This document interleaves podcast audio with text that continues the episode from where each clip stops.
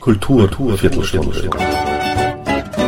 Die Podcast-Reihe von www.kulturwoche.at.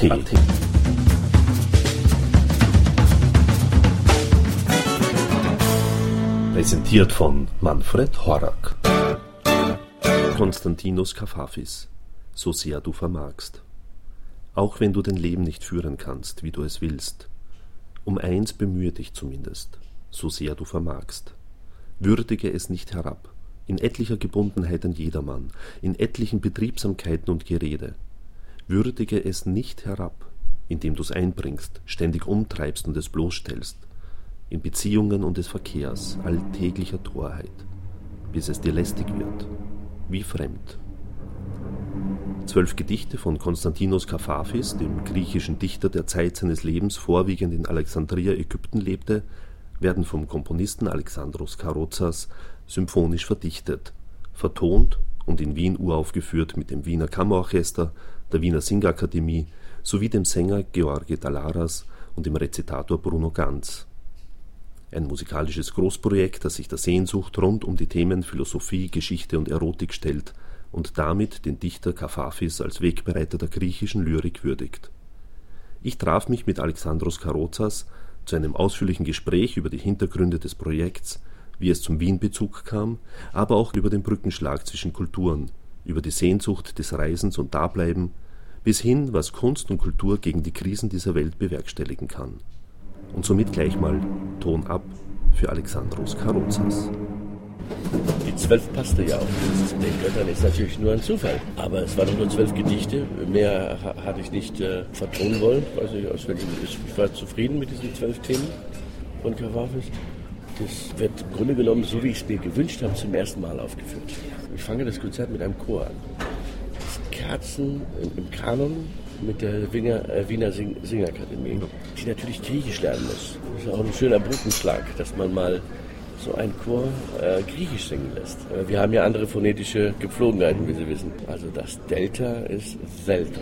Warum kam der Wiener Chor dazu? Den griechischer zum Beispiel? Ach, wissen Sie, ähm, der griechische Chor, erstmal kenne ich keinen griechischen Chor. Äh, wenn überhaupt, dann vielleicht vom Staatsfernsehen, den habe ich mal singen gesehen in Griechenland. Äh, zweitens, äh, die Entscheidung, immer mit Nicht-Griechen zu arbeiten, außer den George Dalaras jetzt, den Sänger, das ist eine Gewohnheit von mir. Seit, seit vielen Jahren arbeite ich sehr gerne Brücken überschlagend. Also diese Kulturwechsel. Man kann ja, jeder kann ja von der Andersartigkeit des anderen ja was, was lernen. Was Positives. Ja? In der Regel lernt man auch was Negatives. Aber für mich war es wichtig, dass, dass man gibt sich eine gewisse, in gewisser Hinsicht eine andere Mühe, wenn man, wenn man plötzlich Griechisch lernt. Meine, dieser Chor, diese 80 Leute, die da singen werden, die werden etwas anders klingen als ein griechischer Chor. Aber sie werden bestimmt eine super Intonation haben und sie haben große Lust, das zu machen. Das ist auch sehr wichtig. Genauso wäre es wahrscheinlich interessant, wenn der griechische Chor mal äh, ein chinesisches äh, chorales Werk singt. Immer was dazulernen, immer neue Welten öffnen. Das finde ich, halte ich für wichtig.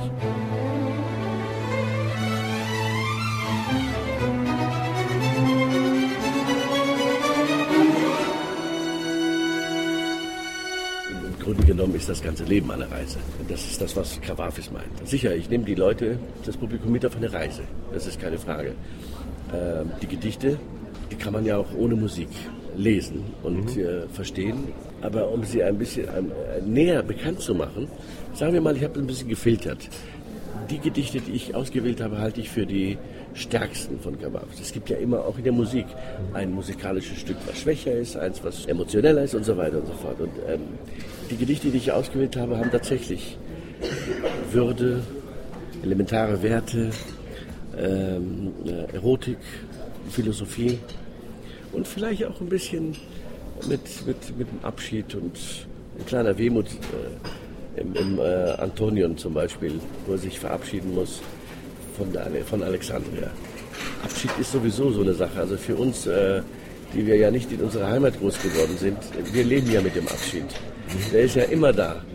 Und Kavafis lebte ja auch nicht in Griechenland, sondern nicht mal in Konstantinopel, wo ja seine Familie eigentlich herkommt, sondern in Alexandria. Ich glaube auch diese Menschen, die nicht in ihrer Heimat groß groß werden, dass sie ihre Heimat anders betrachten oder vielleicht idealisieren auch. Ist das so eine Art Wehmut? Ja, absolut, ja, es tut Weil wir Wiener haben ja auch eine Wehmut. Nur haben wir eine andere Wehmut wahrscheinlich, weil wir immer da, da bleiben und nie weggehen. Ah, wirklich? Das habe ich nicht gewusst. Wien ist so schön, dass ähm, mich wundert es auch. Ist eigentlich äh, korrekt. Warum soll ein Grieche aus diesem wunderbaren Land Griechenland weggehen? Aber Sie sehen, was die, wirtschaftlich, äh, die, die Wirtschaft alles äh, anrichtet. Wie schade. Tomaten schmecken in Griechenland besser, die Menschen sind fröhlicher, das Meer ist um die Ecke. Warum sollen die da weg? Die Frage für mich war ja immer, warum sollen die überhaupt in der, in der EU rein? Die ist gar nicht so schlecht. wenn Sie jetzt, äh, meine Oma, die lebt ja nicht mehr, aber wenn Sie die jetzt fragen würden, ja, wenn sie leben würde, würde sie mir geht's doch gut, ich habe ja alles. Es ist auch so, dass die Gesundheit eines Menschen, also auch der Verstand, aber grundsätzlich die Gesundheit, auch viel mit der Natur zu tun hat, mit der Hektik. Wenn keine Hektik existiert oder kein Stress und, und die Luft ist sauber und das Essen ist gesund, dann hat man schon die halbe Miete. Und daran denken viele nicht. Also was wollen sie mit all dem Geld machen, wenn sie nicht gesund sind? Also ich glaube, dass die Griechen einen wahnsinnigen Vorteil, aber den haben sie sich ja nicht erkämpft. Das Land ist einfach so schön und das Meer.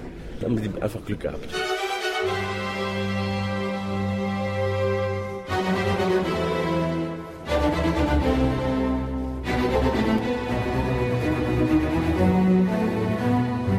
Um auf Ithaka zu kommen. Odysseus hatte seine Reise und die war ja auch sehr schwermütig für ihn. Kavafis sagt aber, sei froh, dass du äh, so viel erleben konntest. Eine sehr seltsame Ansicht äh, von, von Kavafis. Was ich glaube, dass, und er sagt ja, Ithaka war nicht das, äh, es war zwar das Ziel, aber der Weg war das Ziel. Also sei froh und, und in seinem Gedicht sagt er, möge die lange, so, äh, die Reise so lang wie möglich, also ja, dehnen sie aus. Ja, man kann natürlich das Leben auch in der Schwermut genießen. Ich halte das nicht für falsch auch heißt es nicht, wenn man heiratet, ich habe jetzt nicht geheiratet, aber ich höre immer diesen Satz, in guten wie in äh, schweren Zeiten. Ich glaube, dass äh, das eine, das andere, das gehört zum anderen. Eine Reise beinhaltet einen Abschied, eine, eine Wiederkehr. Äh, beides kann schmerzhaft sein. Ja. Äh, als Odysseus zurückkehrte, sah er, dass seine Frau von, von zehn, glaube ich, waren es, äh, böse Überraschungen erlebt. Ähm, aber auf dem Weg zurück hat er ja so viel erlebt. Die Sirenen, wie, wie, wie beispielhaft. Also, dass man sich nicht von Dingen ablenken lassen soll. Die ganze Auffassung könnte heute passen wie die Faust aufs Auge. Das ist ja dieses Klassische, von was, was man immer spricht. Es ist zeitlos. Es ist zeitlos. Dass Kavafis ihn benutzt hat, äh, umso besser. Weil vielleicht ähm, würde man Homer nicht mehr lesen den philosophischen Aspekt, den Kavafis nochmal zusätzlich mitgibt, das ist wie so eine Art Brückenschlag. Er sagt, bereitet das vor, wie, wie, wie, wie ein Essen. Er zeigt, zeigt ja, hier, so sieht es wirklich. Ich finde das toll. Ich habe Homer vergessen gehabt. Ich habe in der Schule gelernt und erst durch Kavafis, als Grieche, das muss man sich mal vorstellen, ja, kam ich wieder auf, auf, auf Odysseus. So habe ich ein Werk dann von mir genannt, Odysseus des Nordens. Der Grieche, der nach Europa und so weiter. Aber es stimmt schon, Sie haben recht, er reist viel. Er ist, er ist immer in Bewegung, immer in neue, neue, neue Welten. Und ich weiß nicht, womit das zu tun hat. Die Griechen gehören zu, zu den Völkern, die sehr viel äh, Metanastis heißt auf Kröll, Migration, Bewegung, ich weiß nicht, wie ich das nennen soll. Ja, mein Deutsch habe ich ein bisschen vernachlässigt in den letzten äh, sechs, sieben Monaten. Metanastis. In Deutschland gibt es ein blödes Wort für, das heißt Gastarbeiter, aber das meine ich nicht damit. Völkerwanderung. Die haben ja überall, wo ich hinkomme, gibt es etwas He Hellenisches. Sie werden ja auch in Wien einiges finden. Wahnsinn. Ich fühlte mich hier im, in, in Gänsefüßchen antiker, also griechischer, als in manchen Teilen Griechenlands. Ich könnte mir vorstellen, dass das vielleicht vor 2000 Jahren so ähnlich in Griechenland abgegangen ist. Ich weiß es natürlich nicht. Aber wenn man das sieht, das inspiriert auch die Menschen. Allein wenn sie an, an ein klassisches Gebäude vorbeilaufen, das inspiriert einen Menschen. Genauso wie ein Mensch inspiriert, wenn er in der, in der Natur läuft und einen Fluss neben sich sieht. Es ist unheimlich wichtig, wie wir unsere Umwelt aufbauen. Es zeigt auch viel von uns.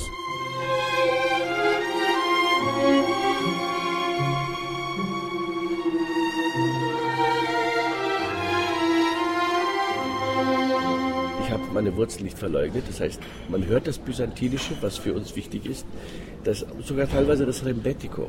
Man hört, dass es griechisch ist, so griechisch es nur sein kann. Also der, man äh, hat ja keine Grenzen in der Musik.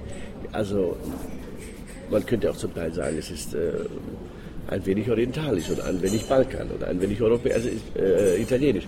Also die Grenzen sind nicht ganz deutlich, aber Sie finden in, in der griechischen Musik oft solche Melodieführungen.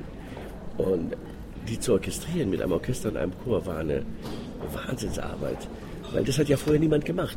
Das heißt, ich konnte mich ja nicht orientieren. Normalerweise orientiert man sich nach irgendeinem Stück und sagt, ich mache, dann mache ich den.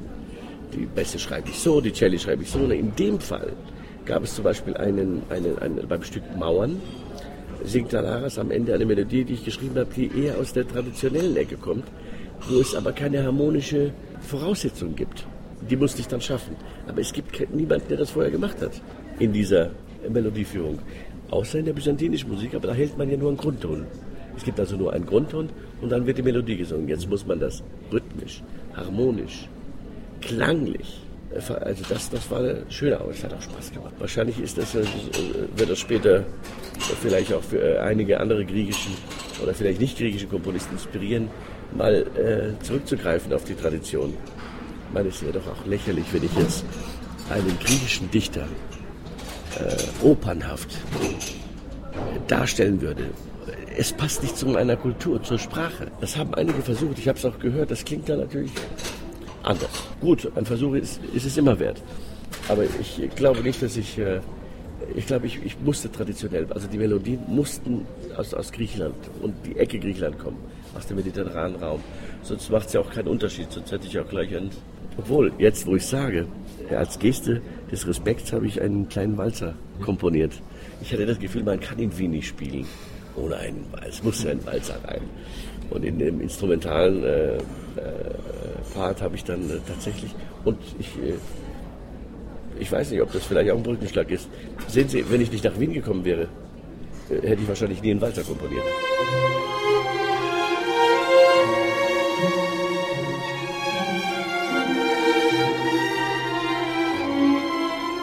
Habe sehr viele, sehr viel produziert in der Vergangenheit, Theodorakis und Vivapo und auch andere, auch Konzerte mit James Brown gemacht und so weiter. Äh, das hat alles Spaß gemacht, aber es hat mich in der Musik zurückgeworfen. Und diese letzten 20 Jahre, das war so eine Reise, wie Kawafis sie beschreibt. Und ich glaube, ich komme jetzt, also mein Ithaka ist jetzt Wien in dem Falle ich weiß, ich glaube, ich komme wieder zurück, besinne mich wieder darauf, wie wichtig Musik für mich ist. Und äh, fange, ich fange quasi an wieder in Wien. Äh, etwas, ja, aber hier wurde ja auch die Revolution geplant, habe ich gehört, äh, die griechische Revolution. Dann kann ich jetzt auch eine kleine griechische musikalische Revolution hier beginnen. Ja, und, ähm, und das Komponieren fällt Ihnen auch leicht. Ja, ja. Dadurch, dass es Ihnen Spaß macht, fällt es Ja, das Komponieren ist nicht so Gibt es auch so, so quasi Gefahrquellen, in Klischees reinzutapsen? Oh ja, die Gefahr gibt es immer, weil ja. wir sind ja, wir werden ja, das, äh, wir sind ja leichter manipulierbar, als wir selber immer denken. Ne? Man, uns beeinflusst ja alles quasi. Das, was wir hören, das, was wir sehen und so weiter. Äh, vielleicht habe ich auch deswegen eventuell auch meine Musik schon sehr kritisch. Ich bin mein, mein, mein, mein schlimmster Kritiker bin ich selber. Ich meine, ist doch nicht so schlecht, glaube ich. Nein, das ist auch in Ordnung so, aber ich, ich, ich gehe mit mir sehr hart um und äh, ich habe bestimmt noch 70, 80 andere Melodien zum Kawafis komponiert, die habe ich alle weggeschmissen. Ich weiß, es gibt einige Komponisten, die schreiben eine Melodie und sagen, das ist toll, aber es geht nicht nur um die Melodie, es geht ja um das Gedicht. Also wenn es nur eine musikalische Aufgabe gewesen wäre, dann hätte ich das viel einfacher gelöst. Aber man musste auch das, man musste achten auf, was wollte der Dichter damit sagen. Und man muss auch das Gefühl der Würde auch musikalisch wiedergeben. Das hat, also das hat mehr Spaß gemacht zu sehen, dass das Gedicht auch behütet in der Musik klingt, äh, als, als nur einfach jetzt eine tolle äh, Melodie zu schreiben. Und der Kawaf ja nicht in Metrik der griechischen normalen Rhythmik und Reime schreibt, sondern also sehr, sehr schwierige, komplizierte äh, Rhythmik benutzt äh, beeinflusste er umgekehrt wieder die Melodie. Obwohl der Kawafis nicht mehr lebt, war, war so, als war er, war er dabei. Eben auch wieder Bezug nehmend auf, auf, auf, auf die homerischen Gesänge. Wie kann man sich das vorstellen, wie das damals geklungen hat? Und, und wie hat sich das in, in das Bild von heute hineingeschmuggelt oder hineinversetzt. Gibt es da noch Bezugspunkte dazu? Oder? Das ist nur eine Frage der Fantasie. Man kann sich das nur vorstellen. Es gibt niemanden, der genau weiß, Gut, ich glaube, es gibt sogar hier in Wien einen einen, einen Professor, der, der sich mit, äh, mit dieser äh, altgriechischen Musik mal befasst hat. Das vor Jahren mal irgendwo gelesen hatte, da angerufen und er hat mir auch ein paar Sachen vorgespielt. Ich glaube, sie haben hier in Wien Instrumente entwickelt, die sie, wie, wie sie in der äh, archaischen Zeit gespielt wurden und so weiter. Total uninteressant. Ich glaube, dass in der Zeit, die in der Antike das Interessanteste das Wort war, die Philosophie, aber nicht die Musik. Wäre sie so interessant gewesen, dann hätte sie sich auch in irgendeiner Form auch, äh, wäre sie niedergeschrieben worden.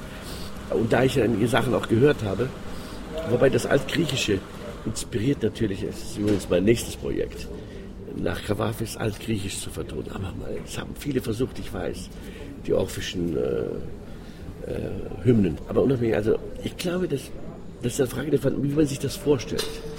Das ist jetzt, hat jetzt so einen kleinen Hollywood-Charakter. In Hollywood stellen die sich ja auch, wie wow dieses und wie schreiben sie die Musik. Aber man benutzt natürlich immer gern symphonische Musik, weil die symphonische Musik unheimlich zeitlos ist und auch, äh, auch sehr weit, sehr dehnbar. Man kann also wirklich fast alles in Symphonik schreiben. Aber in Griechenland haben wir ja nur Mikis, der einiges versucht hat. Äh, und ich glaube sogar Mikis hat es bis zu einem gewissen Grad geschafft, unsere Musik verständlich zu machen. Ja, nach wie vor, wenn ich zu Ihnen sage, Theodorakis, denken Sie an den Sorbos oder nicht? Ich meine, es, es gibt auch das, was ja nicht schlecht ist, um Gottes Willen. Es ist eine kretische äh, äh, Musik, wunderbarer Tanz. Aber wenn Sie an Architektur denken, dann denken Sie nicht an Sorbos. Und vielleicht war es, ja, oder an Philosophie. Und deswegen war es für mich auch eine Aufgabe, musikalisch der Klassiker ein bisschen näher zu kommen. Klassik, damit meine ich nicht die Symphonik. Also unsere Melodien, unsere, unsere, unsere Lieder kann man auch anders aufführen. Es muss nicht immer Buzuki und äh, Souvlaki sein. Vielleicht auch ganz wichtig, weil die Gedichte von Kavafis, ich, ich halte sie nicht für schwermütig, sondern für sehr philosophisch. Äh, er spricht ähm, über zum Beispiel Stimmen der Toten ja, oder derer, die so leben wie die Toten. Wahnsinniger Satz. Der Mann ist ein Genie, also keine Frage. Das kann man nicht musikalisch einfach irgendwie in einer kleinen griechischen Tanzgeste verpacken. Das geht nicht. Und da bin ich froh, dass sich die symphonische Musik so in Europa entwickelt hat und uns jetzt die Vorlage dafür gibt. Und dass wir sie benutzen können. Und äh, das wäre vielleicht interessant. Vielleicht haben wir auch in den 400 Jahren wo sich Europa weiterentwickelt hat und wir ja der, äh, besetzt äh, waren, da hat sich ja die Musik am meisten entwickelt. Das waren die letzten 400 Jahre, spielen eine große Rolle. Da hat sich in Griechenland vielleicht nicht so viel bewegen können. Es gab die byzantinische Kirchenmusik, den Grundton und die Melodie, das war's. Und jetzt haben wir ein bisschen Gitarre, Rembetico, ein paar Harmonien. Aber so richtig entwickelt hat sich die griechische Musik nicht. Und vielleicht ist das jetzt so ein Anfang. Und warum nicht in Wien?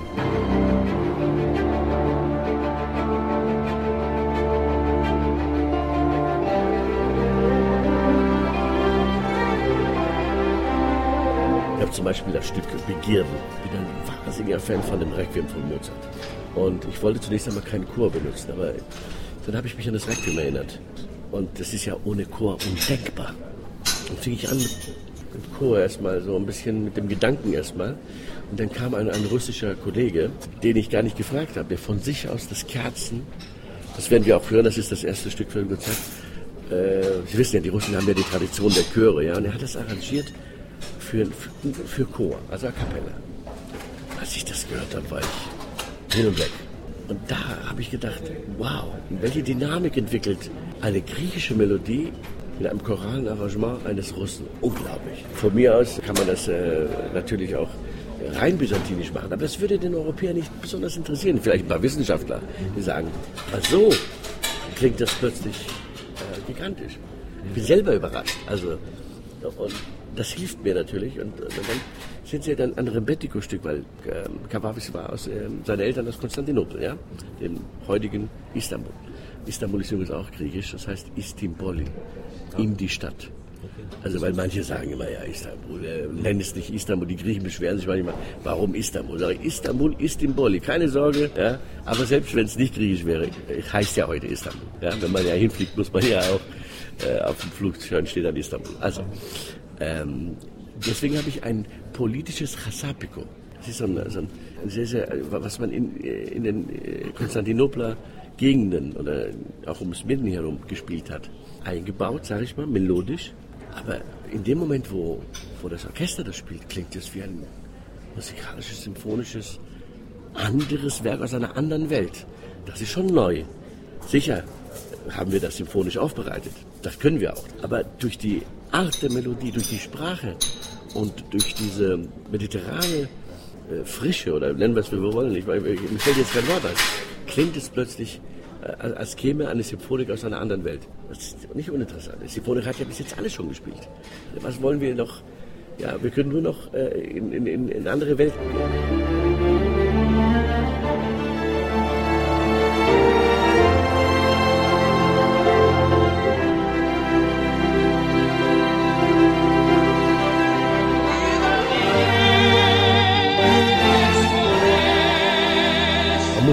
Lernen. Wenn man eine Fantasie hat und sich etwas ein Konzept hat, ist es viel wichtiger, als wenn man die technischen Gepflogenheiten gelernt hat. Es ist wahnsinnig wichtig, dass sie in sich etwas sehen, etwas spüren, etwas fühlen. Das wiederzugeben ist dann, das, wir finden dann einen Weg, wie man das macht. Aber sie müssen ja irgendein, irgendetwas empfinden. Komponieren heißt ja nichts anderes, als meine Empfindungen wiederzugeben in einer Komposition. Die hätte ja auch ein Essen sein können. Kultur besteht ja nicht nur aus Musik. Sie müssen die Vorstellung dafür haben. Wenn der Chor, den Sie sich vorstellen, nur drei Leute sind, kann es genauso schön sein wie 80 Leute. Das spielt keine Rolle. Das Einzige, was ich sagen kann, ist ja, ich verstehe schon die Frage. Also die eigentliche Musik, sie besteht aus einer Melodie und dem Text von dem Dichter. Alles andere ist dann eine Frage, wie komme ich wie, wie kann ich das äh, zeitlos gestalten? Wie kann ich das eine schöne Farbe geben? Wie kann ich es äh, verständlicher machen? Also das ist, das kann man natürlich auch mit einem Jazzpianisten machen. Aber in Wien äh, erlauben Sie mir, wenn ich sage, es wäre das Allerbeste, wenn man das in einem symphonischen Choral besetzen kann. Aber ich denke schon darüber nach. Das ist, die Basis ist die Komposition. Eigentlich ist die Basis das Gedicht von, die Gedichte von Cavafis, dass man sie erstmal versteht. Am Anfang war das Wort immer noch. Ey, das war ein guter Satz.